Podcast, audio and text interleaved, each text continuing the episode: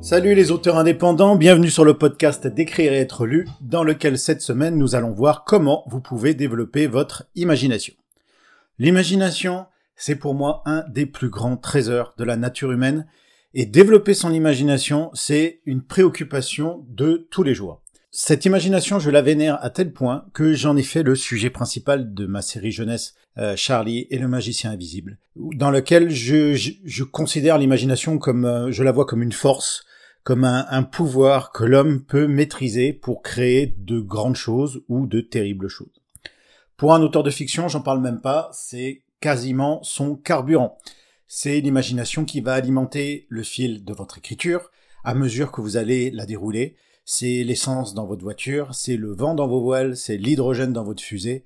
Si vous n'avez pas d'imagination, le meilleur logiciel d'écriture au monde sera aussi utile qu'une brique et la maîtrise des techniques narratives aussi utile qu'un frigo dans le cercle polaire. Si vous ne développez pas votre imagination, vos histoires vont faire du surplace. Dans ce podcast, je vous donne 5 façons qui ont fait leur preuve pour développer son imagination. Je les pratique moi-même tous les jours. 5 conseils faciles à mettre en œuvre dans votre quotidien. Et à la toute fin de ce podcast, je vous donne ma solution ultime pour muscler votre créativité et la rendre plus réactive. Grâce à cette solution, votre imagination va être tellement bodybuildée que votre cerveau va se transformer en une usine à idées que vous aurez du mal à arrêter. Et ce n'est qu'une seule de ces très nombreuses vertus. Premier de ces cinq conseils, c'est tout simplement d'apprécier les œuvres des autres. Alors ça veut dire, pour commencer, de lire. C'est un conseil qui est largement répandu auprès des auteurs. La lecture, c'est une activité qui est presque obligatoire pour nous.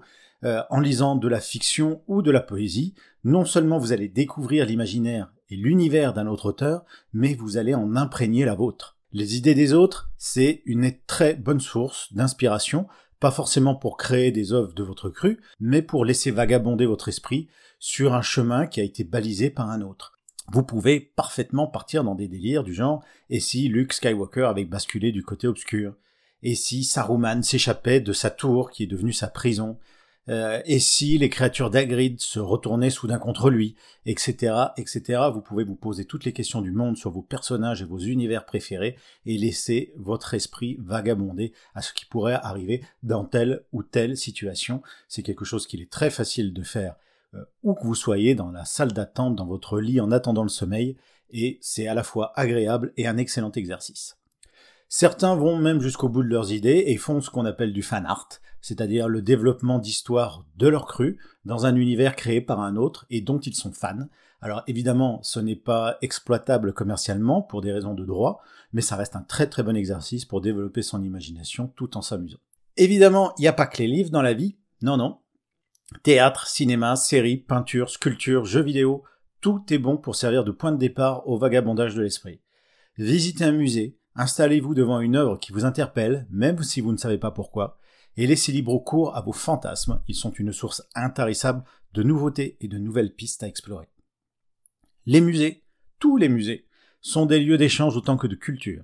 Vous pouvez discuter sur ce qu'une sculpture ou une peinture vous inspire avec votre conjoint, vos enfants ou même un inconnu assis sur un banc. C'est très enrichissant et il vous en restera toujours quelque chose. Et même parfois, vous pouvez découvrir une pépite en connaissance ou en inspiration. Mon deuxième conseil, c'est de multiplier les expériences. L'imagination, elle est stimulée par tous vos sens et pas seulement la vue. L'audition, l'odorat, le sens tactile permettent de développer son imagination si elle est sollicitée. Pour découvrir de nouvelles sensations et en même temps muscler vos neurones, vous devez multiplier les expériences dans des secteurs divers et variés. Alors là, vous allez me poser la question, mais quel type d'expérience? Eh ma réponse c'est toutes. Elles sont toutes bonnes à prendre dans la mesure où évidemment elles ne vous mettent pas inutilement en danger. Une dégustation de vin, la cuisine exotique, le camping sauvage dans un bois, un spectacle inédit, une balade en moto, une séance de massage, etc., etc. Tout est bon à prendre. Alors évidemment, il n'est pas nécessaire de disposer de moyens financiers gigantesques pour multiplier ces expériences. Parfois, de simples petits changements dans la vie de tous les jours suffisent à développer son imagination. Prendre un nouvel itinéraire pour aller travailler, oui, ça suffit. Changer de menu à la cantine, se lever une heure plus tôt ou une heure plus tard, prendre un thé plutôt qu'un café, etc., etc. Croyez-moi, ça a un impact sur votre imagination et votre créativité. Ces petits changements, on les appelle des micro-innovations. Et en sortant de votre routine, elles obligent votre cerveau à augmenter et à créer de nouvelles liaisons neuronales et développent l'imagination et la créativité. Si vous faites ça régulièrement, vous allez vite sentir une différence dans votre vie et dans votre façon de réfléchir. Troisième conseil pour développer votre imagination, inventez en permanence. L'imagination, c'est un muscle. Plus vous vous en servez et plus elle sera puissante et réactive. Certaines personnes ne font pas l'effort de chercher, d'inventer si elles n'y voient pas d'utilité ou de sens. Un auteur, par exemple, pourrait considérer qu'il ne va pas perdre son temps à créer une intrigue s'il ne va pas écrire le roman qui lui correspond. D'après moi, ces personnes ont tort. L'imagination n'a pas besoin d'être utile. Elle peut être sollicitée en permanence pour inventer de nouveaux objets qui ne seront jamais créés, des chansons qui ne seront jamais jouées, ou des histoires qui ne seront jamais écrites. Et les sujets d'invention, ça manque pas. Si vous regardez autour de vous, là, tout de suite, maintenant, je suis sûr qu'il y en a une bonne dizaine qui vous attend. Vous voulez un exemple? Ma merveilleuse épouse et moi, nous avons une petite tradition qui nous est chère. Une ou deux fois par mois, on laisse les enfants euh, à la crèche, à l'école ou, aux grands-parents, et on s'installe à la terrasse d'un bar ou d'un restaurant sur un lieu de passage. Je pose un stylo et mon carnet à idées sur la table et nous observons les gens. En fonction de son look, de son attitude, de ce qu'il dégage et surtout de ce qu'il nous inspire, nous allons tous les deux développer toute une histoire autour d'un simple passant qui ne se doute de rien, le pauvre. On va échanger parfois assez longuement autour d'une idée, parce que l'important pour nous, c'est de, c'est de ne pas tomber dans le cliché. Donc nous discutons, nous débattons, nous nous faisons des propositions jusqu'à ce qu'on tombe d'accord sur la qualité de l'histoire.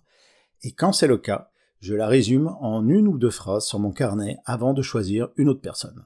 Est-ce que ces histoires seront écrites un jour? Honnêtement, je n'en ai pas la moindre idée.